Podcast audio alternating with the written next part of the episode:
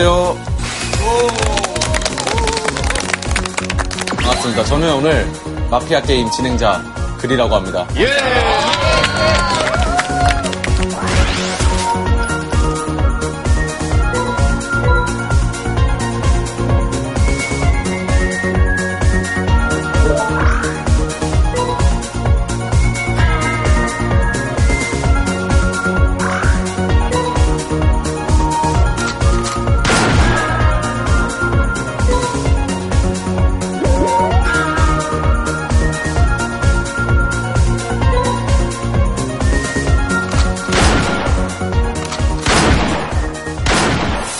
지금부터 저의 지시를 잘 따라주시면 됩니다. 네. 일단 고개를 숙이고 눈을 감아주세요. 소리가 나면 안 되니까 가볍게 책상을 좀 두드려 잡음을 넣어. 네, 잡음을 좀 넣어주세요. 진짜 눈 뜨시면 안 돼요. 이제 마피아만 고개를 들어 서로를 확인해 주시면 됩니다. 아, 다 봤어, 다 봤어. 여기. 네, 이제 그러면 눈을 떠주세요. 네. 일단 하나는 죽이고 시작해야 돼요. 자, 저는 홍진경 씨를 죽이도록 하겠습니다. 좋습니다! 홍진경이 마피아입니다. 좋아요. 오늘 헤어스타일 봐, 이게. 너도 오는 거야. 갑자기 포마드를 바르고 나왔어. 마피아 헤어스타일이긴 한데. 진짜 어떻게 아, 알았어? 촉 장난 아니야. 진짜? 마피아라고? 어, 진짜 어떻게 알았어? 아니, 이렇게 고백하면 안 되는 거 아니에요, 진짜 마피아면? 아, 그래?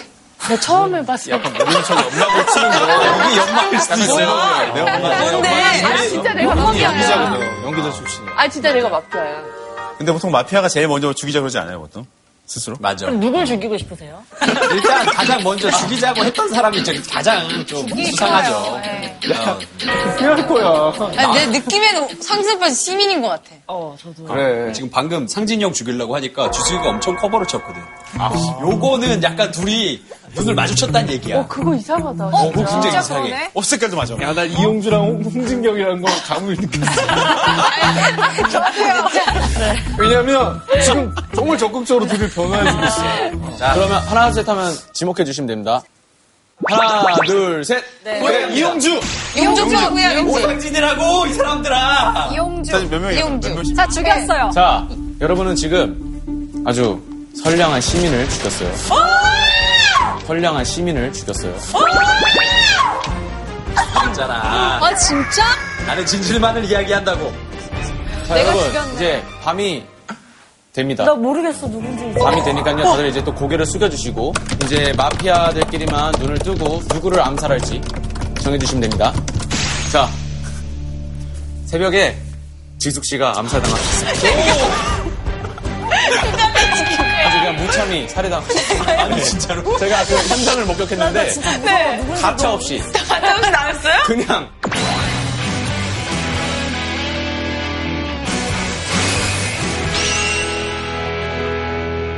자, 덕원 씨 이때까지 가만히 있었잖아요. 얘기 좀 해보세요.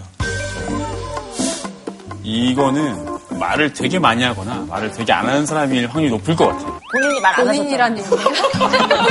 갑자기 섬으로 파, 이렇게. 나는 이제 좀 관찰할게. 이봐, 갑자기 관찰한대. 그렇지 않아? 약간 불안해하고 있는 것 같아. 진경 언니가 굉장히 불안해 보이시는데요. 진경이는 아니, 진경 언니가 되게 아니, 나는 내가 마피아가 내 말하고 처음부터 얘기했다니까. 자 그럼 해도 될까요? 좋을 대로 하세요. 하나 둘 셋 음, 역시. 홍진경 씨 세 표 맞죠? 음흠. 최서윤 씨 두 표.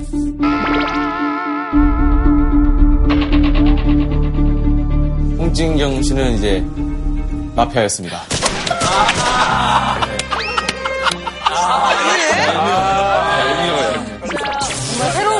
이었습니다. 그러니까요. 그건 사실이야. 진짜 처음 해보는 게임. 셔츠가 피로 물들었어, 지금.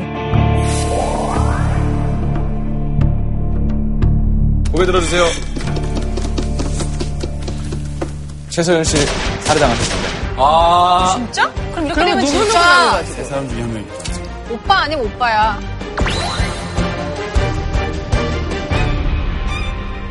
오빠 나 믿지? 오빠 나 미치. 오빠 나 미치. 오빠 나 미치. 어, 되게, 어, 되게, 되게 맛집 맞다, 진짜. 좀, 좀 부담스럽고. 누군지 얘기하고 끝내자. 근데 이랬는데 더 높을 수도 있어요, 선배. 네, 투표할게요. 너무 무섭다. 하나, 둘, 셋. 어, 뭐야? 어, 이거 뭐야? 오상진 씨두 표인 거죠? 네. 어떻게 이래? 네. 아, 오상진 씨는 아주 선량한 시민이었습니다. 야, 오빠 진짜 배신감이다. 진짜. 야, 오빠 진짜. 마피아 씨.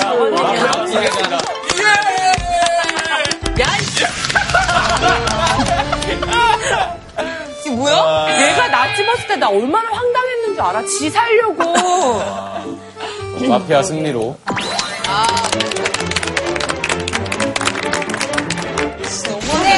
이렇게 저희가 게임한 게 아무래도 주제랑 좀 관련이 있나 봐요. 그쵸. 이따 엄청난 분이 오실 건데요. 오늘 이 마피아 게임이랑 좀 연관이 있다고 전 들었어가지고. 피아노. 네. 무슨 소리야? 자, 그러면 오늘 더욱더 주제가 궁금해졌는데, 다 같이 선생님 한번 불러보도록 할까요? 네. 선생님!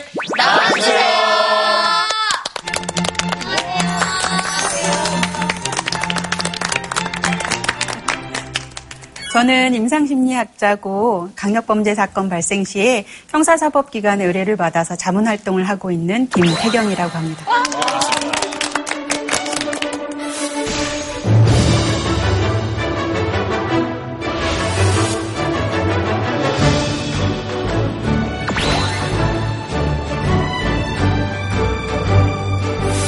선생님, 저희 게임하는 거 뒤에서 지켜보셨죠? 네. 거짓말 하는 걸 좀 잡아내셨나요? 음, 몇 가지 질문은 충분히 잡아낼 수 있었죠. 거짓말을 하기 위해서는 되게 많은 정신 에너지가 필요해요. 그러다 보니 말을 더듬거나 말을 평소보다 더 느리게 한다거나 아니면 자신의 눈빛을 통해서 마음에 들킬까봐 걱정이 돼서 시선 접촉을 못 한다거나 가만히 살펴보면 이미 홍지경 씨는 자폭을 하셨고요. 마피아 게임에서 마피아가 스스로 마피아라고 하는 법은 없습니다. 그 나름대로 이제 고, 고수. 페이크일 수도 있지만 사실은 페이크이기에 너무 위험도가 높고요. 왜냐하면 어느 쪽으로든 본인에게 이득될 게 전혀 없습니다. 잠깐 설레발을 막 하셨지만 이후로 계속 침묵하셨어요. 그리고 덕원 씨도 마찬가지고요. 말이 없는 사람이 범인이거나 마피아이거나 시민일 거라고. 본인 얘기를. 네, 본인 얘기를 왜 하셨어요. 자기도 모르게. 그래서 본인도 했- 이런 징후들이 이제 관찰이 될 수 있습니다. 그래서 아까 제가 분명히 저두눈 똑바로 쳐다보고 저 믿냐고 했을 때 믿는다고 했거든요. 그래서 우리가 간과하면 안 되는 지점이 뭐냐면 거짓말을 하기 위해서 미리 마음을 먹고 준비를 한 경우에는 많은 방어 전략을 사용하는 거죠. 그래서 아까 하셨던 것처럼 설레발을 한다거나 아니면 눈을 똑바로 마주 본다거나 이런 전략을 사용하는 거예요.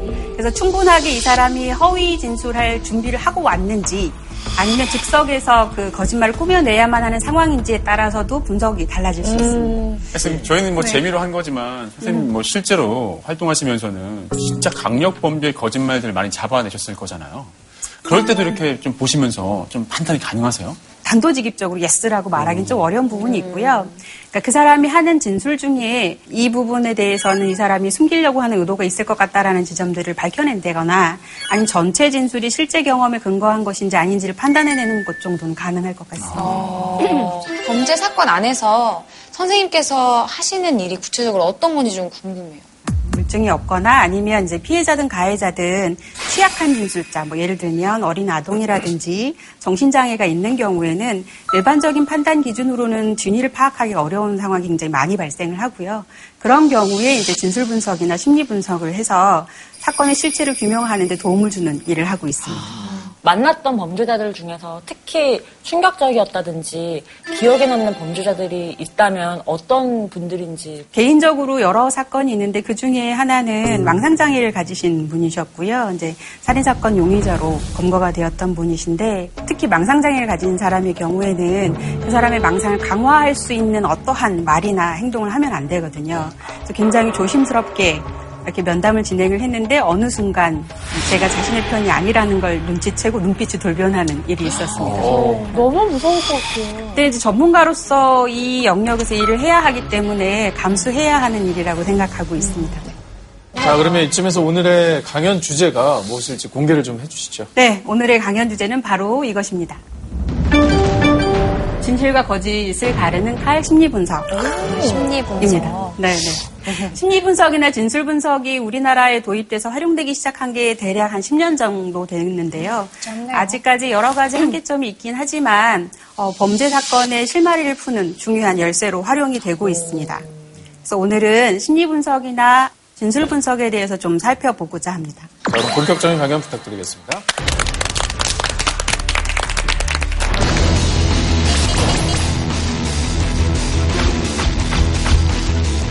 주방 아르바이트생 신모 씨를 잔혹하게 살해한 가해자 김모 씨에 대해 법원이 감정 유치 영장을 발부했습니다.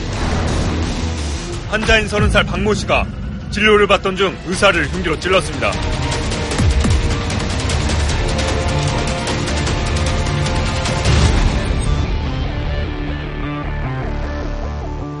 최근에 굉장히 많은 사건들이 있었죠. 네, 여러분 저 사건들의 공통점은 뭘까요? 심신미약. 네, 심신미약이죠. 최근 들어서 정신장애를 이유로 강력범죄 사건을 저지르고 나서 감형을 위해서 심신미약을 주장하는 사례들이 굉장히 많이 보고가 되고 있습니다. 선생님, 근데 저런 거 사실 저희가 사건들 볼 때마다 저걸 진짜로 조현병이나 정신병이 있다고 하는 건지 가짜로 그냥 핑계대기 위해서 하는 건지 그걸 분간할 수 있을까라는 게 가장 궁금하거든요. 맞습니다. 진짜도 있고 가짜도 있습니다. 그것을 판단하기 위해서 하는 게 바로 심리 분석입니다. 저 심리 분석의 목적은 이제 범인이 정신질환을 주장하는 경우나 사건에 대한 이해를 위해서 범인의 심리를 파악해야 하는 사례가 종종 발생을 하고요. 그런 경우에 수사기관이나 법원에서 심리 분석을 의뢰하고 있습니다. 심리를 분석하는 것을 크게 이제 분류를 하면 심리 분석과 진술 분석으로 구분해 볼 수 있습니다. 심리 분석은 그 사람의 심리학적 상태, 그러니까 정서나 성격이나 정신 상태 등을 평가하는 것이고 이것을 위해서 심리 평가 도구를 사용하는 것을 말합니다. 진술 분석은 어, 심리 상태 평가라기보다는 그 사람이 한 말이 진실이냐 거짓이냐를 판단하는 것을 목적으로 하고요. 그것을 위해서 녹취록이나 자술서, 유언장, SNS, 문자 메시지 이런 것들을 분석하는 작업을 하게 됩니다. 일단은 오늘 심리 분석에 대해서 좀 살펴보기 위해서 최근에 굉장히 끔찍한 사건이 하나 있었죠. 초등학생 아이를 유인해서 어, 살해한 다음에 사체를 손괴하고 유기했던 사건이 있었습니다. 그 사건에 제가 실제로 분석에 참여하기도 했었고요. 그 사례를 살펴보면서 심리 분석이 무엇인지에 대해서 좀 배워보도록 하겠습니다.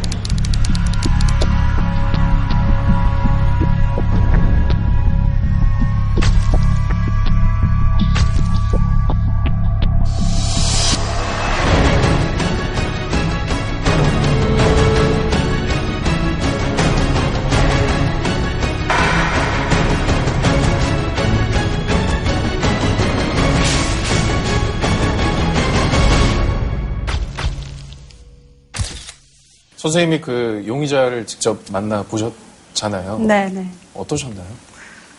어, 처음에는 사실은 그 앳된 얼굴에 되게 놀랬고요. 어, 그리고 정신장애를 주장하고 있는 상태였기 때문에 정신장애인들이 가지고 있는 여러 증상들을 저는 이제 평가를 하러 간 입장이었잖아요.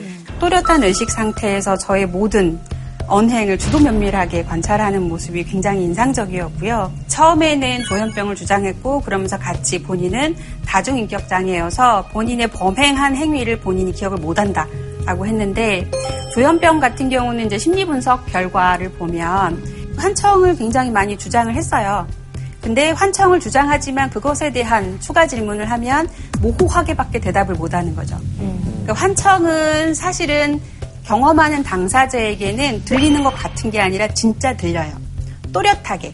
우리가 지금 제 목소리 듣고 계시잖아요. 이거랑 동일하게 우리 뇌가 반응해서 정보 처리를 하는 것이거든요. 근데 이 구분을 잘 못하는 거죠. 그런 경우에는 환청을 거짓으로 꾸며냈을 가능성이 이제 의심이 됩니다. 그리고 상황을 보고 자신에게 무엇이 유리한지 면밀하게 관찰을 하고 판단하고 교묘하게 페이크하는 것도 충분히 가능하셨기 때문에 조현병 상태에 있는 분들은 그런 행동을 하기가 어렵습니다. 어. 최종적으로는 조현병은 아닐 가능성이 매우 높은 것으로 판단이 되었고요.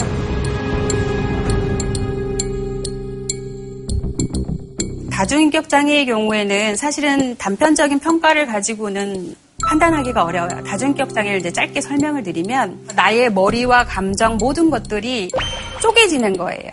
그래서 여러 가지 인격이 형성된다고 보시면 됩니다. 한 사람의 몸 안에 성격이 분리된 상태여서 많은 경우에 각각의 인격이 서로의 존재를 몰라요. 알더라도 그 주 성격 하나가 나머지 성격의 존재를 알 뿐이지 모든 성격들이 서로가 서로를 알지는 않거든요. 근데 이분의 경우에는 이제 각각의 인격들이 서로를 알고 있어요. 그래서 자 이제 다른 인격으로 바뀐다는 것까지 본인이 자가보고가 가능한 상태였기 때문에 네, 다중인격 장애라고 보기는 어려운 상태였습니다. 그런데요. 김양이 처음에는 조현병과 다중인격 장애를 주장했는데 이 가능성이 희박하다라는 의견이 이제 제시가 된 이후로 아스퍼거 장애를 새로 주장하기 시작했습니다. 계속 하네. 이거 안 되면 새로운 카드 꺼내들고 이거 안 되면 새로운 카드 꺼내들고. 공부를 많이 했네, 그 병에 대해서. 근데 정확히 아스퍼거 장애가 어떤 거예요? 아스퍼거 장애는 자폐 장애는 아시죠? 아, 네. 네, 요즘은 이제 자폐 스펙트럼 장애라고 하는데요. 자폐 장애 증상을 모두 가지고 있는데 지능만큼은 지적 장애 수준보다 월등히 높아서 때로는 뭐 우수나 최우수 수준까지 이를 수 있는 장애. 그래서 아스퍼거 장애라고 합니다. 상동증적인 행동도 특징적으로 보여집니다. 상동증적인 행동. 같은 행동을 반복하는 거예요. 예를 들어서 뭐, 음, 하는 걸 한 번 시작하면 몇십 분 동안 계속 한다거나 이런 행동들 보일 수 있어요. 사실은 이 사건의 핵심 쟁점은 김양이 아스퍼거 장애냐 아니냐는 아니에요. 쟁점이 뭘까요? 심신미약이었느냐 아니냐예요. 근데 이게 논점이 이제 자꾸 이상한 쪽으로 흐르는 거죠. 그래서 이제 언론이나 이런 데서 뭐 아스퍼거래 아니래 이런 얘기들이 이제 굉장히 핫한 이슈로 떠올랐었던 적이 잠시 있었고요. 범행 당시에는 아스퍼거의 영향에 의한 심리심리학이 아니었지만 범행 이후에 시신을 손괴하고 유기하는 과정에서는 다시 뭐 아스퍼거가 영향을 줬다 뭐 이런 식의 이제 의견서가 도출이 되었어요. 근데 아스퍼거는 탈부착이 되는 장애가 아니거든요. 기질적으로 타고나는 장애이기 때문에 그래서 그러한 이유로 검찰에서는 심신 상실 상태나 미약 상태에서 범행한 게 아니라고 판단을 한 거예요. 그래서 그걸 토대로 해서 부속 기소를 했습니다. 그리고 최종적으로는 김양에게 20년 징역 선고 더하기 30년 전자발찌 착용이 이제 선고가 되었는데요. 어쨌든 뭐 정신병뿐만 아니라 뭐 아스퍼거 증후군까지 벌을 좀 덜 받기 위한 네. 인 거잖아요. 그럼 심신미약이라는 게 정확히 어떻게 진단이 돼서 어떻게 처리가 되는지 사실 되게 엄격하게 판단을 하는데 심리 분석에 대해서 조금 설명을 해드려야 될 것 같은데요. 심리 분석은 사실 진술 분석도 마찬가지고 그 사람의 과거력 조사와 그 사람의 병력 조사가 필수적으로 필요하고요. 똑같은 범죄 사건이어도 심리에 따라 다른 양상을 보이기 때문에 사건이 어떻게 진행이 됐는지를 파일 분석을 다 하고 그 다음에 이루어지는 게 이제 심리 검사를 실시하는 겁니다. 크게 이제 두 가지로 구분이 됩니다. 이제 하나는 객관적 검사, 그리고 나머지 하나는 투사적 검사라고 이야기를 합니다. 객관적인 검사는 흔히 이제 면대면에서 이루어지는 지능 검사라든지 자기 보고식 성격 검사가 포함이 돼요. 그래서 자기 보고식이기 때문에 상대적으로 페이크가 용이하겠죠. 네. 그래서 그걸 보완하기 위해서 투사적인 검사를 같이 하게 되어 있습니다. 그래서 투사적인 검사에 대해서 조금 살펴볼까요?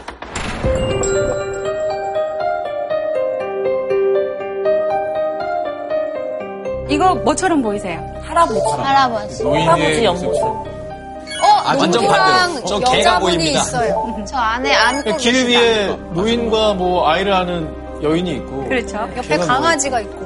저 작을 처음 봤을 때 주로 사람에 따라서 자기의 내적인 상태를 투사해서 다르게 지각한다는 거예요. 누군가는 할아버지의 옆모습을 먼저 보고 누군가는 할아버지와 아기를 안고 있는 여성을 먼저 보는 거죠.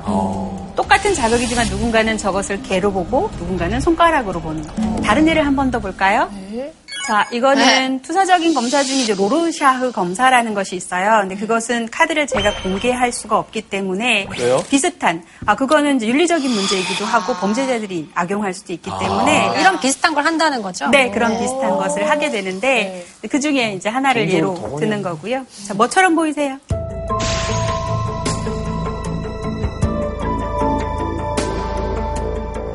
엉망이. 얼굴처럼 보이는데 강아지. 선글라스 낀 귀 멍멍이. 올라간 강아지. 강아지였는데 강아지. 덕원이가 강아지를 악마 같은데, 악마. 멍멍이가. 악마. 악마, 악마로 보이시는 분. 저요. 저도 그죠 약간 것 같아요. 굳이 아, 보려고 저, 저 그러면 안, 얼굴 악마를 안 보인다 할래. 빠른데? 같이 가서 강아지요. 자, 저게 무슨 악마겠어요? 저 진짜 강아지 맞아요? 아니죠. 하지만 강아지처럼 보이는 거고 나는 저것을 보고 강아지다라고 반응했을 뿐인 거잖아요. 모호한 자극의 경우에는 그것을 지각하고 해석할 때 우리도 모르게 내 내적인 갈등이나 욕구나 이런 것들을 투사해서 해석한다는 거예요. 그런 맥락에서 투사 검사라고 합니다. 그러면 범죄자들은 주로 저 그림을 어떻게 인식을 많이 했었나요? 심리 분석이 이루어지는 경우에 제일 중요한 건 이 사람의 반응이 자극 특성에 부합하는가예요. 저걸 보고 악마라고 볼 수도 있겠죠. 사실은 악마라고 보려고 마음 먹으면 악마처럼 보이죠. 어쨌든 악마라고 보는 사람이 있다고 쳐요. 근데 저것을 보고 악마의 내장이 투사돼서 보이고 악마의 내장에서 피가 흘러내린다거나 뭐 이런 걸 지각하게 되는 거죠. 실제 자극에 부합하는 수준의 해석만 하는 게 아니라 넘어서서 하는 거죠. 선생님, 근데 지금 이 그림 보면서 이것만으로 결론을 짓기엔 조금 당연히 무리가 그렇죠. 있지 않을까? 네네. 그래서 다양한 반응을 하면서 가해자랑 자신을 동일시하는지 피해자랑 자신을 동일시하는지 약하고 다치고 이런 것에 대한 공감을 할 수 있는지 혹은 뭐 분노 조절이나 충동 조절이 가능한지 그 사람과 관련된 모든 가용한 정보를 종합해서 최종 결론을 내리게 됩니다. 사실 그러면 모든 범죄자들이 최대한 자기가 심신미약 내지는 좀 정신적으로 문제가 이- 있게끔 나오게 일부러 좀 틀리게 할 것 같아요. 사실은 이런 검사가 주어지면 내부 검열을 해요. 음. 내가 이 반응을 했을 때 상대방이 나를 어. 어. 떻게 볼까라는 것을 걱정하면서 조금 톤을 낮추거나 뭐 아니면 이제 과장해서 하기도 해요. 근데 그럼에도 불구하고 여러 장의 이제 카드를 가지고 검사를 하면서 이 사람의 반응 특성이라든지 지각 패턴을 이제 파악해내게 되는 이런 부분이 있고요. 근데 제가 이런 경우를 그 신체 검사 받을 때 많이 봤었어요. 군대 안, 안 가보신 거 같아요. 맞아, 맞아. 다들 막 미친 척하고 신검 받으면. 그렇게 아픈 사람이 많아. 징병 검사나 아니면 교통사고나 이런 거 나서 보험 청구를 위한 네. 아. 정신감정을 받거나 아니면 이제 범죄 사건에서 심신미약을 주장하기 위해서 감정을 받는 경우에 그런 시도를 합니다. 그래서 이제 평가자는 그런 걸 감안하고 보는 거죠. 인천 사건 범죄 용의자도 저 테스트를 받았을 거잖아요. 받았죠. 결과가 어떻게 나왔나요? 자극 내용에 부합하는 반응을 보이긴 했는데 그 내용 속 속에 굉장히 주목할 만한 게 자기에게 많이 드러났어요. 애? 자기에, 자기에 대한 애정. 뭐 그때 한참 벚꽃 피고 막 이럴 때였는데 자기 시내 집 앞에서 피는 벚꽃이 너무 예쁜데 그것을 못 봐서 너무 속상하다 이런 이야기를 할 때는 정서 굉장히 자연스럽게 흘러나오는데 피해자나 피해자의 가족에 대해서 이야기할 때는 매우 메마르고 건조한 이야기를 한다는 거죠. 취약한 다친 존재에 대해서는 그런 공감 반응이 전혀 드러나지 않아요. 피해자한테는 전혀. 이제 아까 얘기했던 투사적인 검사 재료를 보면서 끔찍하다 이런 반응을 하는데 주목할 만한 것은 끔찍하다라고 이야기를 하면서 덧붙인 말인데요. 막상 하고 보니 징그럽더라라고 이야기를 하는 거예요. 근데 여기에 주목할 만한 건 막상 하고 보니라는 건 무엇을 의미하죠? 상상을 많이 했다는 거. 그렇죠. 사전에 시뮬레이션을 많이 해본 거예요. 그 시뮬레이션 했을 때 내가 생각했던 것에 비해서 더 많이 징그럽다라는 거죠. 징그럽다는 건 그냥 완전하게 상대를 타자화하는 거잖아요. 거기에다가 혐오 반응이죠. 정상인군요, 그럼. 만약에 조현병에 의해서 혹은 다중인격 장애에 의해서 범행을 저질렀고 그 뒤에 자신이 인식이 돌아와서 현실 검증력이 생겨서 자신이 저지른 사건을 이제 적나라하게 보면 어떤 감정을 경험해야 되죠? 죄책감이 들겠죠. 그렇죠. 끔찍하고. 사실은 끔찍하고. 먼저 올 거예요. 무섭지. 네. 근데 그런 감정이 보고가 되지를 않습니다. 그래서 이제 그런 거를 토대로 해서 사이코패스적인 기질을 가졌을 가능성이 높다라고 결론을 내린 거죠. 그러면 사이코패스는 혹시 치료가 가능한가요? 사이코패스는 적어도 현재 알려진 여러 문헌에 따르면 치료되긴 어려워서 사회 연구 격리가 가장 최선이다라는 보고들이 다수 있습니다. 그 약이나 뭐 이런 거 갖고 치료되면 얼마나 좋겠어요. 그래서 과거의 한때에는 오메가3나 이런 거 고용량을 먹어서 네. 회백질이나 이런 것들을 이제 풍성하게 해주면 DHA 참치나 뭐 이런 걸 네, 좀 맞습니다. 네. 그래서 그렇게 하면 사이코패시한 성향이 감소된다라는 연구 결과가 잠깐 있었어요. 근데 그 효과가 지속되는지에 대한 보고는 현재 없고요. 그 위에 반복적으로 보고되는 건 이들에게 공감하는 척하는 걸 훈련시킬 수는 있는 거죠. 하지만 진짜 공감을 하는 능력을 이 사람들에게 개발시키기는 결코 쉽지 않다라는 게 정설입니다. 제가 듣기로는 이 범죄자들 중에서 심신미약으로 처리가 돼서 보호감호소로 가면 그곳이 약간 호텔 같다. 너무 좋은 곳이다. 약간 뭐 이런 소문이 있대요. 호텔 이런 건 아닌 건 맞고요. 사실은 교도소인데 네? 병원 같지는 않아요. 병원하고도 차이가 있습니다. 굉장히 철저하게 보안이 되고 쇠창살로 다 이렇게 막혀 있고요. 출입도 안 되고 교도소랑 똑같아요. 근데 이제 그 안에 이제 정신과 의사들도 있고 임상심리학자도 있고 정신건강 간호사도 다 있어서 이 사람의 정신과적인 장애를 치료해 주는 기능이 따로 있는 거예요. 그래도 뭐 범죄자들 입장에서는 교도소보다 저 보호감호소가 훨씬 낫다고 생각이 되니까 뭐 일단 주장을 해놓고 보는 일도 많을 것 같은데 네, 실제로 맞습니다. 그런 통계들 좀 늘어나는 편인가요 요즘에? 최근 5년간의 통계치를 보면 심신미약이나 이런 걸 주장했던 사건이 1,804건이라면 2017년 5년 만에 거의 두 배 가까이 증가한 거수 범죄. 건수는 낮아졌는데 주장하시는 그쵸. 분들 훨씬 늘어났네요. 주장하는 건수는 늘었지만 이제 그럴수록 점점 이게 엄격해지는 거예요. 제 생각에는 저게 계속 그런 범죄자들이 심신미약을 주장하고 아, 심지어 맞아. 어. 약형을 받았다라고 막 이렇게 주장하니까 그걸 이제 범죄자들이 보고 따라하는 거예요. 맞아. 그래서 완전 트렌드가 돼버린 거야. 그래서 아, 뭐 범죄 저지르면 무조건 나 심신미약 주장해야지. 그러면 심신미약을 주장했다가 걸렸어요. 선생님 같은 전문가에 의해서 걸리면 좀 더 처벌을 맞아, 받아야 되는 거 맞아. 아니에요? 어, 때려. 어, 괜찮네. 거짓말 맞아. 때리면 손모 가지고 맞아. 달리고 이게 세금 예산 낭비한 거잖아요. 어, 그러니까. 거짓말에 딱 걸리면 더이 형이 때려. 무거워지는 어, 맞아. 못 먹어도 고했을 때 고박 때려, 고박. 여기 계시는 분들처럼 심신미약이 정말 국민적 분노를 샀죠. 네. 최근에는 또 그 강서구 강서구의 PC방 살인 사건이 또 국민들을 공분케 했죠. PC방에서 범인이 이의 제기를 하고 뭐 이런 과정에서 만족스럽지 않으니까 집에 가서 이제 칼을 흉기를 가지고 와서 정말 수십 차례 찔러서 살해했던 사건이고요. 네, 제가 지워달라고 한 게 그렇게 그렇게 큰 잘못인가 하는 그런 억울함이 들었고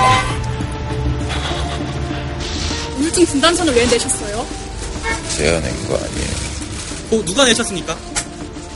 가족이 오죽했으면 저 때 심신미약을 이제 주장을 하고 나오니까 국민청원이 있었어요. 맞습니다. 네. 저 사람도 심신미약이냐. 최단시간 최단 동의교육이었죠. 결과적으로는 공주 치료 감호소에 옮겨져서 한 달 정도 정신 감정을 받았는데 인정은 되지 않았어요. 그럼에도 불구하고 심신미약을 우리 사회의 핫한 이슈로 끌어올린 사건이었죠. 범행 당시에 그 심리 상태로 판단하는 것 같은데 심신장애라는 거는 또 어떤 근거로 판단을 내리는 건가요? 네. 형법 10조에서 심신장애인을 규정하고 있습니다. 그래서 제일 중요한 건 3월 변별 능력이에요. 그래서 변별 능력이 없거나 의사결정 능력이 없는 자, 책임이 없는 곳에는 형벌이 없다라는 말이 있잖아요. 그러니까 책임이 아예 없다고 보는 거예요. 조현병이나 우리가 조울증이라고 알려져 있는 양극성 장애, 우울 장애도 포함이 되고요.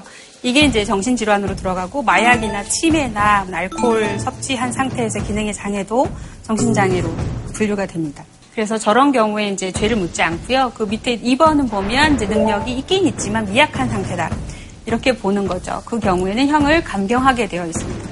위험한 결과를 충분히 자기가 예견할 수 있음에도 불구하고 스스로 그런 심신장애 상태를 야기하는 경우에는 1, 2항의 규정을 받을 수 없습니다.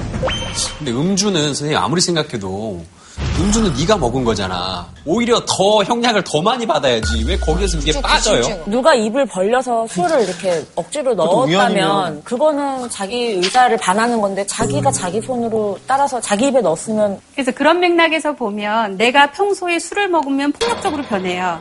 그럼 내가 그걸 알고 절제를 해야겠죠. 하지만 그것까지는 네, 법이 미치지 않는 것 같고요. 그래서 어쨌든 나는 술을 먹었는데 의도치 않게 계획하지 않게 길을 지나가다가 범행을 저지른 경우에 그런 경우는 일시적으로 심신이 미약한 상태에 놓여지게 되는 거죠. 그런 맥락에서 감형이 되고 있고 조두순 사건이 가장 유명하죠.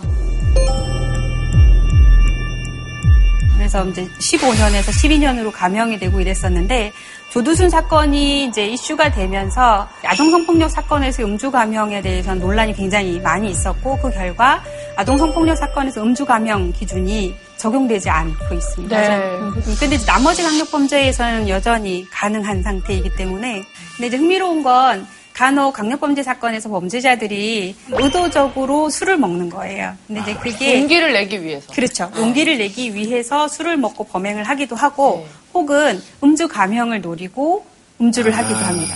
그걸 어떻게 증명해요? 판단을 해내야 된다. 그러니까 계획 범죄면 사실 평이 추가되잖아요. 그렇죠. 네. 그럼 이제 술을 사건 파일 먹고 용기를. 내서 범죄를 저질렀던 거는 계획 범죄 아닌가요?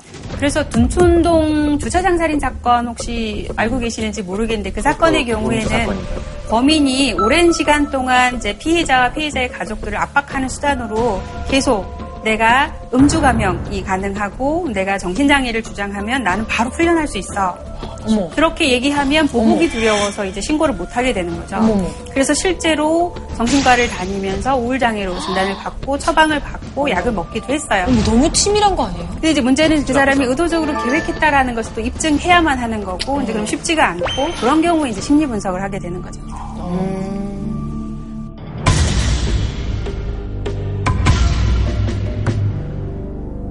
자, 그럼 이제 진술 분석에 대해서 좀 살펴볼까요? 네. 진술 분석이란 누군가가 한 말이 정확한지, 즉 사실인지 아니면 뭐 꾸며낸 건지 이런 걸 판단하는 기술이라고 보시면 되는데요. 1950년대 독일에서 최초로 개발되어서 현재까지 전 세계적으로 꾸준히 활용되고 있는 여러 기법들입니다. 진술 분석 기법 중에는 여러 가지가 있는데 오늘은 그 중에서 과학적 내용 분석이라고 하는 스캔과 진술 타당성 평가에 좀 초점을 맞춰서 살펴보도록 하겠습니다. 그러면 이게 아까 마피아 게임 할 때 그 필요했던 기술인 거죠? 그럴 수 있죠. 네, 네, 네. 이런 걸 알면 마피아 게임 훨씬 잘하겠다. 분석 한번 더 해요, 우리 대기실에. 괜찮다. 우리끼리 한번 해보자. 배운 다음에. 누군가가 하는 말이 진실인지 아닌지를 판단하기 위해서 우리가 사실은 잘 알려진 여러 기법들을 쓰죠. 뇌파를 분석하기도 하고 거짓말 탐지기도 사용하고 이제 그런 것들과 달리 여기에서 이제 언어를 분석한다고 생각하시면 됩니다. 그래서 언어의 내용과 구조를 분석하는 게 진술 분석입니다. 또 양자 간의 주장이 첨예하게 대립하는 경우나 근거가 되는 물증이 없는 경우 혹은 이제 아동장애인이 피해자나 가해자로 연루되는 사건에서 진술 분석이 매우 중요해질 수 있습니다. 어찌 보면 이게 뭐 거짓말 탐지기랑 좀 비슷한 건가요? 거짓말 탐지기랑 비슷한 목적으로 행해지지만 방식은 다르죠. 아, 저희 해봤거든요, 거짓말 탐지기. 오, 언제? 진짜 저는 경찰서 가서 해봤는데. 왜? 왜 무슨 뭐- 일로? 왜? 경찰서에서. 왜 그러셨어요? 굳이 경찰서까지? 제가 그냥 거기 홍보대사였어요. 아. 네, 경기경찰 홍보대사여서 가서 체험을 좀 해봤는데. 어, 깜짝 그러면 놀랐네. 그렇지.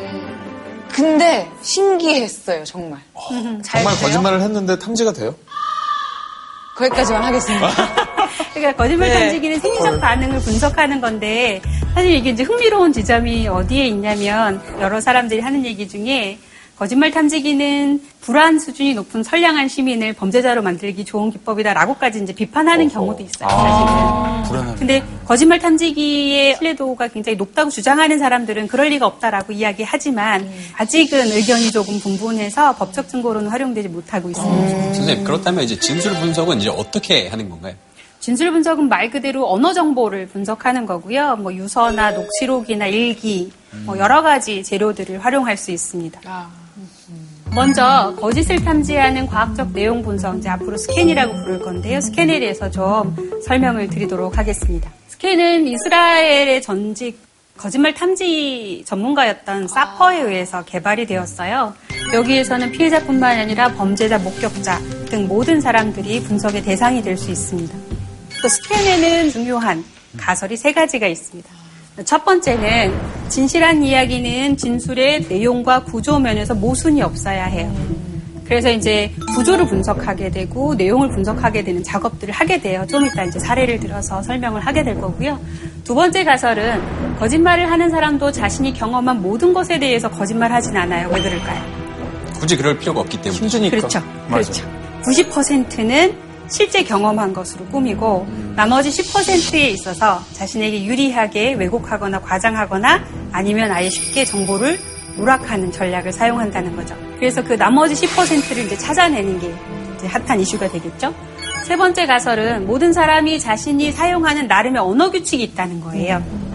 그러니까 그것에 벗어나는 반응을 보였을 때, 아, 이 사람이 뭔가를 숨기고 있어. 라고 판단할 수 있기 때문에 그렇습니다. 요즘같이 SNS나 이런 게 좀 많아지면 좀 언어 습관을 파악하기가 좀 더 용이하신 부분이 있겠어요. 그럴 수도 있죠. 음, 이제 흥미로운 게 뭐냐면, 말하는 습관이랑 문자나 이런 걸 쓰는 습관이 조금 다르기도 합니다. 네, 그래서 이제 간혹은 지적장애인들이 이제 이 성- 형사사법 절차 내에 들어오면 문자나 이런 걸 보면 지적장애인처럼 보여지지 않는 분들이 꽤 있으세요. 그래서 이 사람이 이제 지적장애로 인한 심신미약이나 이런 것 때문에 범죄에 연루되게 되었는지에 대한 의문이 자주 제기가 되는데 예. 실제로 만나보면 다른 거예요.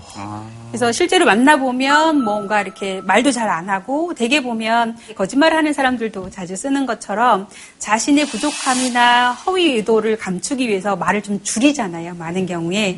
홍진경 씨처럼 더 설레발을 잠시 치 기도 하지만 많은 경우에 줄여요. 만나서 하는 언어로는 이 사람이 어느 정도 기능 수준인지 파악하기 어렵기도 하고 그래서 어느 게 이 사람의 진짜 기능인지를 또 판단을 해야 하는 거예요. 쉽지 않네. 어느 게 더 쉬울까요? 말이 쉬울까요? 글이 쉬울까요? 바디랭귀지가 없으니까 뭔가에 그러지 현혹될. 게 없으니까 딱 글만 말이 쉽지 않아요? 정확하게 볼 수 있을 것 같아요. 그러니까 글은 내가 보고 제대로 썼는지 한 번 더 점검하잖아요. 고칠 수 있기 때문에 글로 쓰는 게 사실은 더 안전하고 편하죠. 그 속이기에는 글이 훨씬 수월하고요. 그래서 이제 진술 분석을 할 때는 어디에서 지웠는지, 어디에서 고쳤는지, 어디에서 필체가 달라졌는지, 어디에서 들어쓰기와 내쓰기의 패턴이 달라졌는지 이런 것까지 이제 다 세세하게 분석을 하게 됩니다. 선생님, 근데 이런 거 방송에 나와도 돼요? 어, 그러게. 맞아, 이거 보면서 악용하면 어떡해요, 사람. 이거 우리 괜찮은 거예요? 거짓말을 탐지하는 것도 어렵지만 완벽하게 거짓말을 하는 것도 쉽지는 않습니다. 그리고 이건 이미 인터넷만 찾아봐도 알 수 있는 정보이기 때문에 괜찮습니다. 아우, 깜짝이야. 자, 이번에는 네, 돌발 퀴즈가 있어요. 여러분의 능력을 좀 보여주세요. 야, 이거 재밌겠다. 남편과 파티에 다녀온 아내가 다음날 변사체로 발견이 되었습니다. 그리고 그 사건에서 남편이 용의자로 몰렸고요. 그 아래 진술서에서 이상한 점을 한번 찾아보세요. 네. 아내와 나는 이웃의 생일 파티에 초대받았는데 파티에 늦게 도착했다. 아내와 내가 그 집을 나설 때까지도 파티가 한창이었다. 이게 끝이에요? 네, 이 부분만 가지고 한번 찾아보세요. 아, 난 누구보다 유- 윤덕원 씨의 답이. 이제 오빠가 아니라 윤덕원 씨. 네, 윤덕원 씨의 답이 궁금합니다. 먼저 들어봅시다. 자, 동작을 한 사람은 아내가 나잖아요. 근데 이제 그때까지도 파티가 한창이었다고 해서 파티가 주체가 되는 식으로 약간 어, 아하. 바뀌어 있는 것 같다는 생각을 했어요. 근데 사실 그때 파티가 한창일지 어떻게 될지는 알 수 없는데도 뭐 그때까지 파티가 한창인 거를 되게 좀 내세우려고 한 문장 같다는 생각을 했어요. 자꾸 그 파티에 늦게 도착했고 파티에서 같이 나오고 그때 파티는 하고 있었고 약간 이런 내가 궁금하지 않은 쓸데없는 TMI들을 계속 늘어놓는 거예요. 겉에서 삼자 입장으로만 바라보는 거예요. 그러니까 계속. 객관적으로 너무 바라봤어요 네. 이게. 아, 아주 훌륭해. 여러분이 얘기한 모든 것들이 진술 분석을 할 때 모두 다 고려돼야 될 지점인데 다음 PPT에 답이 있습니다. 어, 뭐야? 거짓의 지표는 우리. 우리. 자, 보통 사람들의 경우에 이제 이야기할 때 그래. 앞에서 한번 아내와 나라고 한번 맞아, 이야기를 맞아, 하면 맞아. 그 뒤에 나. 계속 아내와 나라고 이야기를 하나요? 아니, 우리 우리. 우리라고 하죠. 맞아. 근데 이 사람은 우리라고 하지 않고 계속 아내와 나는 아내와 아내와 나는. 반복했다는 거예요. 위, 우리라고 표현하면 이 관계가 여전히 유지된다는 의미이지만 감정적으로 뭐. 그렇죠. 감정적으로 분리시킨 거예요. 혼인 관계가 떨어져 버린 거죠. 아내와 나라고 어. 표현함으로써 무의식적으로 이거를 떼어놨음을 관계가 이제 끝났음을 자기 자신이 인정하게 된 거죠. 그렇게 듣, 고 보면 그런데 몸은 아예 모르겠어요. 모르겠 진짜 잘 모르겠어. 아예 모르겠어요. 그래서 보통 사람들의 언어 규칙과 이 사람의 언어 규칙에 대한 사전 지식이 매우 중요한 거죠. 원래 이렇게 말하는 사람이라면 또 저게 오해일 수 있으니까. 그렇죠. 그래서 저 사람이 항상 저렇게 뭐 예를 들어서 홍진경과 나는 홍진경과 나는 이렇게 얘기하는 습관이 있었다면 그럴 수도 있겠죠. 네, 그래서 너는 살인자야가 아니라 조용히 용의자의 선상에 올려놓는 거죠. 그리고 다음 조사할 때 이 사람이 감추고자 한 게 무엇인지 그 지점에 대해서 이제 면밀하게 재수사를 하게 되는 거죠. 자, 그러면 이제 국내 사례를 적용해서 스캔이 어떻게 이루어지는지 좀 살펴보도록 하겠습니다. 일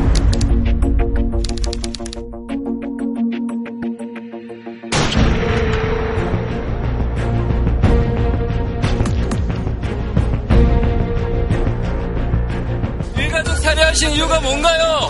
따로 하실 말씀 없으십니까?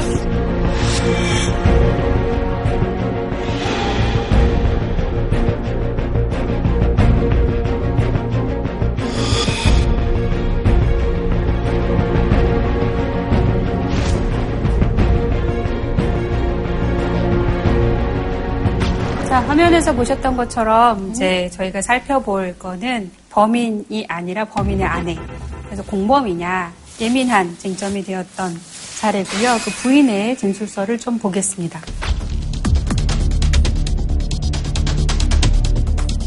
이 분이 앞에 뭐 다른 얘기, 사람을 죽인다고 했다거나 이런 이야기가 없는 상태에서 다른 건으로 싸웠다고 이제 길게 서술을 하고 있습니다.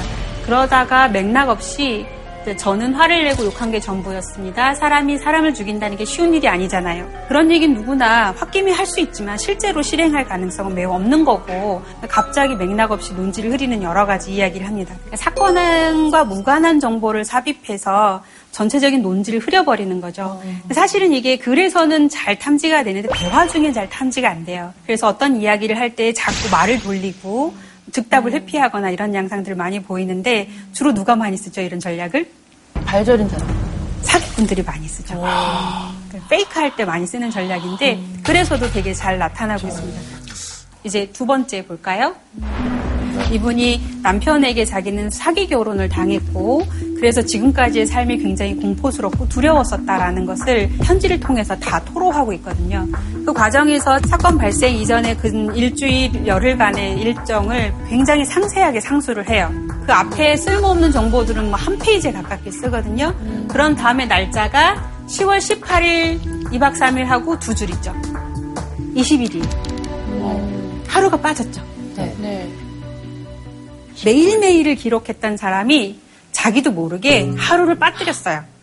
심지어 말로 하는 것도 아니고 충분히 검토할 수 있는 기회가 있는 글에서 어. 하루치를 통으로 누락시킨 거죠. 의도적으로. 아니죠, 무의식적으로. 무의식적으로. 그러니까 전날에 있었던 일에 대해서 저 사람은 저기 쓸 수가 없었던 거예요. 자기도 모르게 뺀 거죠. 압박감이 너무 심해서. 만약에 이제 이걸 토대로 해서 다시 재수사를 한다면 19일에 무슨 일이 있었는지에 대해서 이제 집중적으로 조사를 하게 되겠죠. 그래서 저렇게 생략된 정보는 저 사람이 무엇을 감추고자 한다. 저 지점에 거짓이 숨어 있다라고 볼 수 있습니다. 다음 또 다른 예를 좀 살펴보겠습니다. 굉장히 주목할 만한 진술이었는데 어, 제? 입장에서는 또 부모님을 죽인다고 이야기함. 귀찮고 짜증이 났음. 첫 번째는 부모를 죽인다는 이야기에 과연 귀찮고 짜증날 일인가? 라는 생각이 들죠. 귀찮고 짜증날까요? 얼마나 많이 했으면 되게 귀찮고 짜증나는 단계까지 갔을까? 맨날 저런 말만 한다 이랬다는 뜻 아닌가요? 그럴 수도 있고 또 하나는 왜 맨날 말만 해? 일 수도 있죠. 이건 가설이에요. 아. 정서 표현의 부적절한 위치 또 네. 거짓의 징후가 됩니다. 저기 얘기 함 이렇게 쓰고 뒤에는 뭐 났습니다 이렇게 했잖아요. 그거는 왜 그런? 보시면 이야기 하였습니다. 감, 씁니다, 썼다, 씁니다 함 이렇게 되죠. 저게 다른 데서 짜집기해서 붙인 게 아니라 연결된 거예요. 연결된 문장 안에 계속 써 있어요. 근데 가만히 이 사람의 그 진술서를 들여다보면 본인에게 유리한 건 씁니다예요. 그리고 본인과 상관없는 건 뭐뭐함이에요.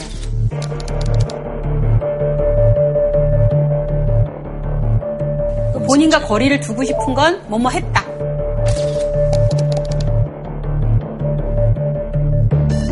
거기다 뭔가 혹시라도 나에게 화살이 돌아올 거 염려되는 건 추후에 사후에 들음이라고 괄호차고 집어넣어요. 심지어. 근데 이게 보면 언어가 계속 변화되고 있죠. 그래서 변화되어 있을 때 예를 들어서 계속 우리 그리는 우리 그리는 했던 사람이 그는이라고 말을 바꾸거나 바꾸는 것은 그 사람의 심경이 달라졌다는 뜻인 거예요. 여기는 계속 수시로 바꾸죠. 이럴 때는 이제 씁니다로 표현된 정보를 따로 모으고 뭐뭐임 정보를 따로 모으면 이 사람이 이제 동기 파악이 될 수도 있습니다.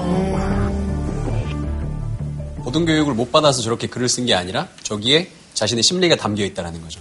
고등교육을 못 받았다고 해서 씁니다와 씀을 저렇게 빈번하게 바꾸지는 않습니다. 그래서 탈자가 있거나 이제 정확하지 않은 표기가 발견될 경우에 그게 일관되게 나타나는지 아니면 어떤 지점에서만 유독 그래서 지우는 것도 굉장히 많은데 워딩은 지우는 게 표시가 안 나지만 편지는 지우는 게 표시가 나잖아요.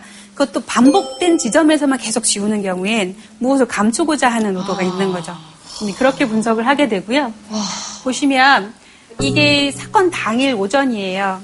사건 당일 오전인데 애 아빠한테 전화 옴 1층에서 세탁실 2층 근데 심지어 이렇게 표시까지 해가면서 두 번은 애들이랑 오르락 내리락 하고 뭐 하고 어쩔 수 없이 내가 세탁을 해야 하는 일들을 막 써요. 빨래를 자기가 왜 했는지를 설명하는 게 필요한가요? 필요하지 않거든요. 근데 굉장히 길게 써요.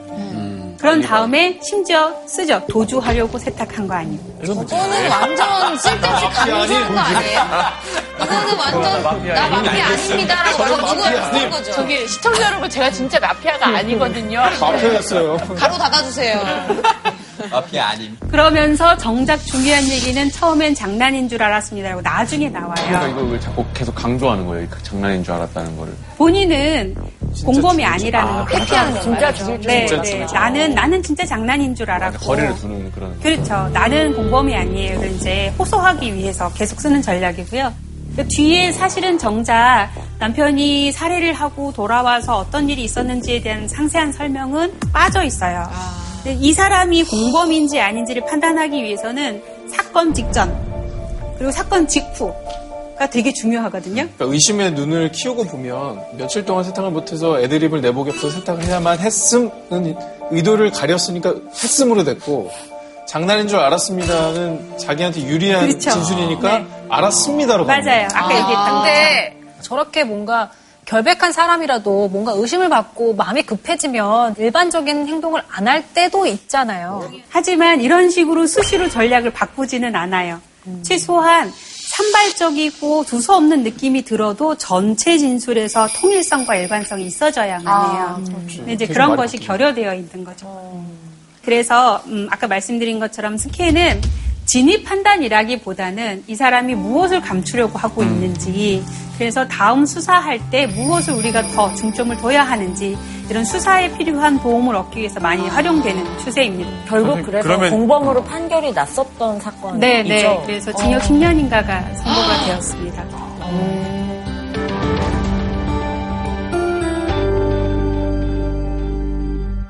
자, 이제 거짓을 판단하는 도구인 스캔을 봤다면 이제 진실 탐지 기법인 진술 타당성 분석에 대해서 살펴보도록 하겠습니다.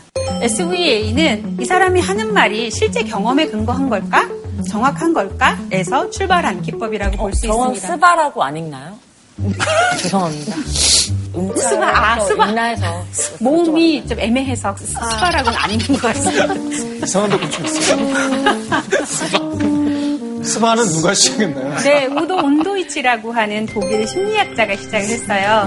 1950년대에 14세 아동이 이제 성폭력 사건에 연루된 적이 있었고요. 그 사건에서 이제 법원에서 운도이치에게 진술 분석을 의뢰했습니다. 그래서 그 이후로 이제 다양하게 연구 개발 과정을 거쳐서 현재 사용하고 있는 SVA가 개발이 된 거고요. 근데 유독 독일 쪽에서 이런 게 좀 많이 발전을 했네요. 그쪽은 좀 아마 이제 여러 가지 계기가 있었을 거고요. 그리고 독일의 경우에는 굉장히 엄격한 검증 절차를 밟는 경우에 진술 분석 결과가 증거 능력이 있습니다. 스웨덴이나 이런 나라에서는 독일을 따라서 증거로 인정이 되지만 영국에서는 진술 분석은 증거 능력이 없습니다. 미국에서도 제가 알고 있는 범주 내에서는 증거 능력이 인정이 안 되고 있고요. 다만 이제 스캔처럼 수사 과정에서 필요한 정보를 얻는 어떤 부수적인 도구로 활용이 되고 있는 것으로 알고 있습니다. 우도 운두이치의 이제 기본 가설은 실제 경험에 근거한 진술은 공상이나 거짓에 근거한 것과 다르다는 거예요. 그래서 실제 경험한 사람의 진술을 이제 많이 분석하는 거예요. 거짓말을 시키고 실제 진실을 말하는 사람들을 실험을 통해서 만들어 놓은 다음에 어디에서 차이가 있는지 살펴보니 진술의 논리적인 구조에서 차이가 있고 물론 당연히 일관성에서도 차이가 있을 것이며 그 안에 세부 정보나 맥락 정보들이 진실을 말하는 사람에서 월등히 높다는 거죠. 만약에 내가 거짓으로 성폭력을 폭로하는 사람이라면 아까 자술서에서 보였던 것처럼 저런 부수적인 정보를 쓸까요? 안 쓸까요? 안 써요. 왜안 쓸까요? 기억이 안 날까봐. 이후에 자기가 거짓말을 꾸며낸 건 이후에 기억이 안 나잖아요. 그렇기 때문에 스캔에선 부가적인 정보가 많은 거 이런 것들이 오히려 거짓의 징후였다면 여기에서는 부가적인 정보가 많은 것이 진실의 지표가 되는 거예요. 물론 이제 진술에 따라서 이게 많아도 진실한 진술이 아니라고 판단되는 경우도 있어요. 하지만 어쨌든 진짜로 경험한 것을 진술하는 사람의 진술에는 훨씬 풍부하게 담겨 있더라는 거죠. 실제 그래서- 사례를 통해서 좀 알면 네, 사례를 보기 전에 간단한 퀴즈를 좀. 예, 예. 제가 시계를 차고 있는데 오른손에 찼나요? 왼손에 찼나요? 보통 왼- 왼손에 왼손. 차지 않나요? 어... 우리 지금 만난 지 거의 3시간 돼가는 것 같아요. 시계를 안 차고 계십니다. 못 봤어. 갑자기? 뭘 보신 거예요 도대체? 네, 여러분에게 오른손. 선택권을 두 개. 오른쪽 같으신 분 손 들어보세요. 왼쪽. 기억이 안 나는데. 포기는 없어요. 왼쪽 들어보세요. 왼쪽. 둘중. 하나 왼쪽이 네, 차니까 네. 왼쪽. 정답을 공개하겠습니다.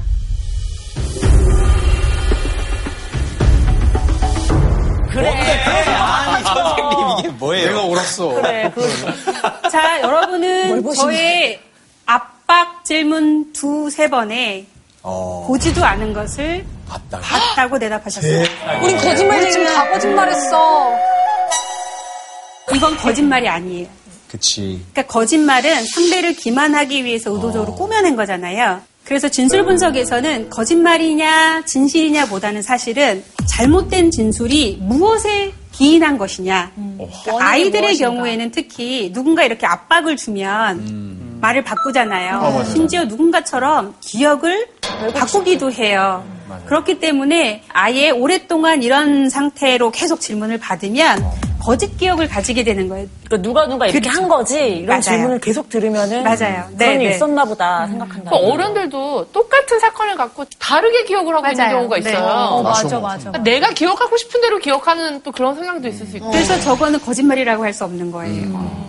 제가 좋아하는 영화 중에 더 헌트라는 영화가 있거든요. 아. 경찰이 아이한테 성폭행을 안 저지른 사람한테 이렇게 막 유도신문을 해서 실제로 그 사람이 범죄자에 몰려가지고 네. 굉장히 곤란을 겪는 그런 영화인데 Han har ikke gjort noget. Det var bare mig, der sagde noget dumt noget. Og nu er alle i børnehaven også begyndt at tale om det. De siger alt muligt. Dit hoved vil helst ikke huske, hvad der er sket, fordi det ikke er særlig rart at tænke på, men Clara, det er sket.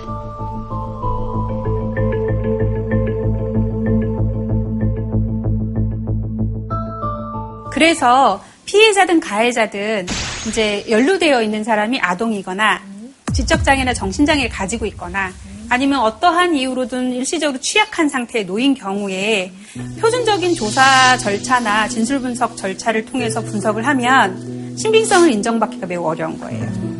하지만 이 사람의 심리 상태나 사건의 특성 모든 걸 고려해서 분석을 하면 진실한 진술로 밝혀지는 경우도 굉장히 많아요. 그런 이유로 해서 2010년부터 우리나라에서도 의사를 결정할 능력이 뭐 미약하거나 사물 변별하거나 이런 능력이 미약한 경우에 전문가 의견 조회가 의무화 되었습니다. 이 법 규정을 근거로 해서 진술 분석을 많이 하고 있는 상태입니다. 그러니까 중요한 목격자나 증인 가운데 이제 아이밖에 없을 경우에는 정말로 저런 법률이 굉장히 중요하게 작용이 되겠네요. 중요하죠. 그래서 이번에는 모두가 정말 철석같이 믿었는데 알고 보니 거짓으로 밝혀졌던 사례를 한번 살펴보도록 하겠습니다. 세간을 발칵 뒤집어 놓은 세모자 사건. 어머니 이모 씨는 자신과 두 아들이 전 남편과 친척 등에 의해서 10년 넘게 성매매를 강요당했다며 이들을 고소했습니다. 세명이 저한테 소개팅을 당했고요. 저희 아빠는 사람들 데리고 와서 다우리에게 소개팅하라고 시켰습니다. 하지만 경찰 조사 결과 이는 모두 거짓인 것으로 밝혀졌습니다. 무속인 김모 씨는 이들을 배후에서 조종한 혐의로 구속됐습니다. 경찰은 이 씨가 터무니없는 사실을 퍼뜨린 것도 무속인 김 씨가 돈을 노리고 적극적으로 지시했기 때문으로 보고 있습니다. 이 사건이 그 당시에 엄청난 논란이 되고 심지어 맞아요. 막 네. 시민단체나 뭐 일반 국민들이 세모자 돕기 막 캠페인까지 열면서 막 모금을 하고 난리가 났었 는데 나중에 알고 보니까 다 거짓이었던. 뭐다 나와요. 뭐 할아버지도 나오고 전에 살던 뭐 이웃 주민까지 뭐 다 찾아가서 막 슈퍼에서 뭐 커피 마시고 있는 할아버지한테 저 성폭행했잖아요. 막 그러고 아들들이 완전 세뇌당해가지고 그러니까 처음에 저도 저 영상을 봤을 때 느낌이 특히 아이가 나와서 저렇게 구체적으로 진술을 하는 게 거짓일 수 있겠냐라는 어떤 믿음이 맞아요. 근데 우리도 모르게 마음속에 그게 있어요. 아이들은 거짓말하지 않을 거라는. 근데 아. 사실은 아 이를 키워본 모든 사람들은 애들이 얼마나 거짓말을 잘하는지 알죠. 다만 다행인 건 아이들의 거짓말은 잘 보여요. 그래서 그 내용을 잘 분석하면 보여서 이제 진술 분석을 하게 되는 거죠. 근데 이제 이 사례에서는 눈덩이처럼 진술이 점점 불었어요. 네. 문제는 이렇게 추가 진술되어도 나중에 추가된 진술이 이전의 진술을 이해하는데 도움이 되어야 해요. 근데 이제 이 사례에서는 진술의 역사를 쭉 검토했는데 나중에 추가된 진술에 의해서 이전 진술이 파괴되거나 아니면 이해가 안 되는 거예요. 일관되지가 않단 말씀이죠. 그렇죠. 일관성과 통일성이 저하돼요. 게다가 진술이 얼핏 들어도 너무 비현실적이잖아요. 엄마에게 뭐 여러 명의 남성들이 강간하는 걸 내가 봤다. 어디서 봤냐? 창문을 통해서 봤다. 그 집에는 사실은 근데 현실적으로 창문이 복도에서 볼 수 있는 창문이 아닌 거예요. 창문에서 보려면 밖에서 봐야 되는 건물 밖에서. 너네 집이 몇 층이야? 했는데 집이 13층이거나 이런 식인 거죠. 가장 중요했던 건 진술 조사 중간 휴식 시간에 이 정도면 구속이 되겠지? 뭐 이렇게 이제 대화하는 부분이 나와요. 이거는 이들의 목적이 이제 누군가의 구속인 거죠. 그- 그런 부분들 때문에 이제 허위 가능성이 매우 높았는데 이 사건은 사실은 되게 안타깝기도 하고 제일 중요했던 건 뭐냐면 거짓 진술의 압박이 제공되고 있고 그거로 인해서 아이들이 거짓말을 하고 있을 가능성이 매우 높은 상황이면 저 같은 심리학자는 아, 이건 아동학대야라는 생각이 드는 거죠. 네. 음, 이거는 명백히 아동학대 사건이었고 저 애들이 몇 살이었죠? 하나는 중학생, 하나는 고등학생이었고요. 어, 어, 그럼 애들도 좀 분별력이 이- 있을 나이인데. 그래 보이죠. 여기에 종교가 개입되면 차원이 달라져요. 무속인에 대한 무속인에 대한 신뢰. 심지어는 성인의 경우에도 나와 어떠한 일을 하면 이게 귀신 쫓는 일이어서 너에게 있는 귀신을 꼭 이걸 해야만 없어져. 이렇게 해서 성폭행을 하는 사, 건들도 적지 않습니다. 더 중요한 건 명백히 미성년자였기 때문에 19세 미만이었기 때문에 아동에 대한 적극적 보호 조치가 필요하다라는 의견을 제시를 했고 그걸 근거로 해서 엄마를 구속했죠. 너무 죄 없는 사람들이 그냥 다 당할 뻔했던 일. 엄청 어이없어하고.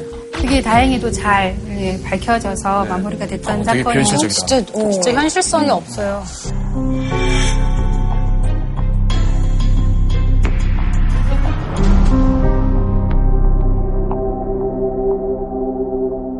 혹시 선생님 피해자 진술 분석으로 판결이 뒤집힌 사례가 있을까요? 네, 있습니다. 네, 그래서 뭐 1심에서 무죄가 되었던 사건인데 항소심에서 유죄로 바뀌는 경우도 있고 거꾸로 1심에서 유죄였는데 항소심에서 무죄가 나는 사례도 있습니다. 자, 그러면 어, 진술 분석을 통해서 판결이 뒤집힌 사례를 좀 살펴볼까요? 아내의 성폭행 피해로 법정 싸움을 해온 30대 부부가 극단적인 선택을 했습니다. 짐승보다도 못한 비열한 형체들. 죽어서도 끝까지 복수하겠다.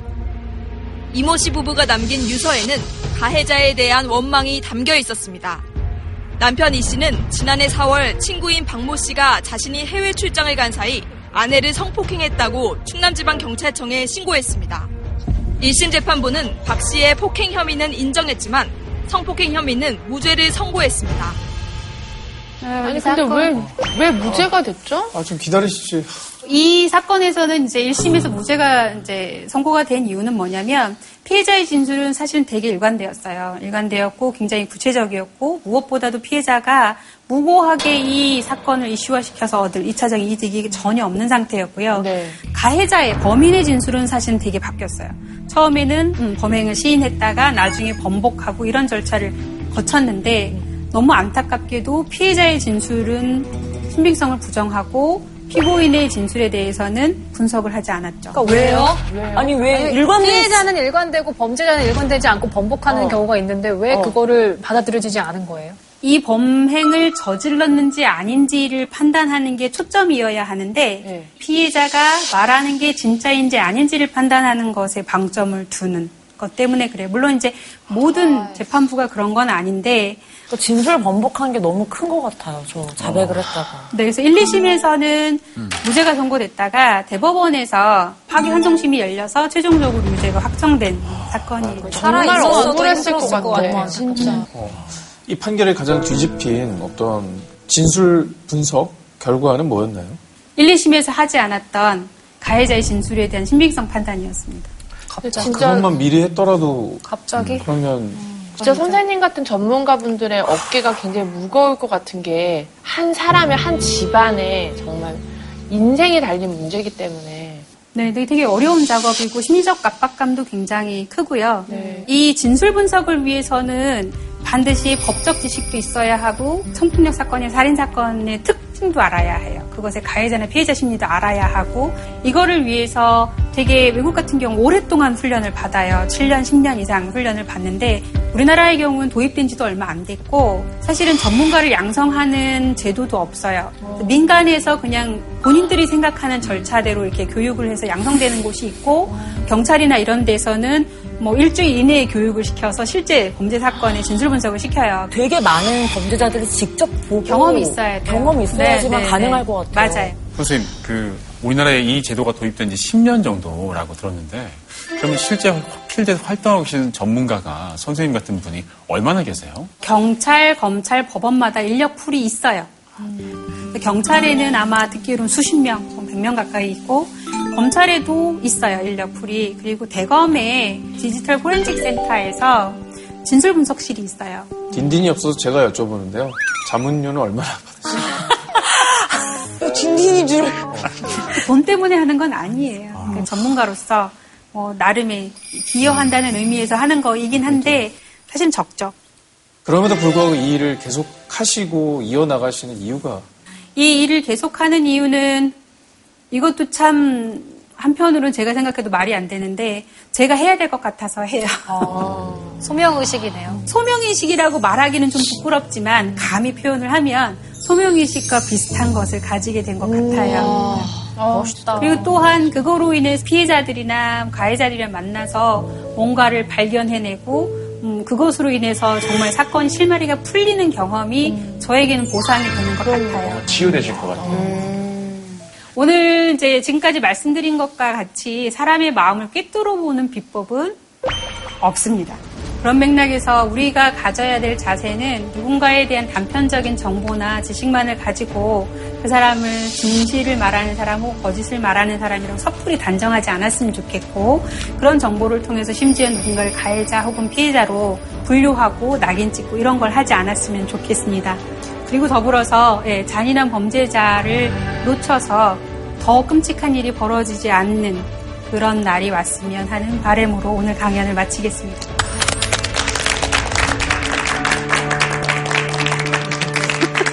예, 우리 뮤지션 그리 씨가 또 오늘 이렇게 좀 어렵다면 어려운 강의를 또 함께 들었는데 어떤 기분이었어요?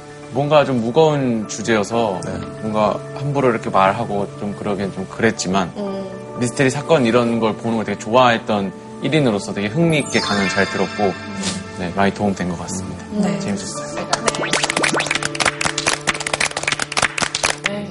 선생님 오늘 또 저희 질문상이 있다고 하거든요. 네. 어, 근데 선생님 보시기에 오늘 좀 수업 태도가 좋았다거나 좀 적절한 질문을 잘했다 하는 학생에게 선생님이 이제 선물을 잘했다. 주시면 되거든요. 네. 마피아를 잘하신 분에게 드리고 싶었는데 마피아가 자폭을 하는 바람에 왜 이렇게 많이 받으세요? 대박! 아, 저기. 와. 우리 저거 은근 아픈데. 필요하신 분 어, 왜 이렇게 많이 받으세요? 대박! 아, 저기. 와. 저거 은근 아픈데. 필요하신 분 말씀하세요. 지금 아플 정도예요, 이거? 아, 네. 아, 저기. 거짓말 탐지기. 앞뚜껑 아니야. 와. 오늘의 질문상은 최서윤 씨에게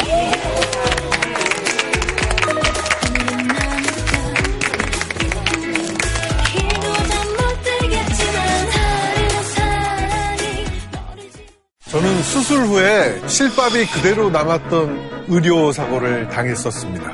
오. 아, 저, 저 눈물 나요, 진짜 선배님. 와, 이것이야말로 진짜 의료사고 아닙니까? 네네. 씨 거는 의료사고 아니고요. 어, 그래요? 우리가 생각하는 의료사고라고 하는 건 충분히 예방 가능했는데 이 벌어진 사고. 가위를 산모 배에다 놓고 봉합을 하셔가지고 왼쪽 다리를 절단해야 되는데 오른쪽 다리를 절단하고 그때 그 의사가 착각을 해가지고 정관 수술을 하는 뭐? 대박 사건. 네? 이 환자가 누구고 수술 부위 확인을 일치 안 하고 의사 선생님들 혹시 바보예요? 기본 중에 기본 아닌가요? 간과하는 거예요. 어떤 상황에서라도 시스템적으로 그런 일이 벌어지지 않게끔 만드는 게 중요하다는 거예요.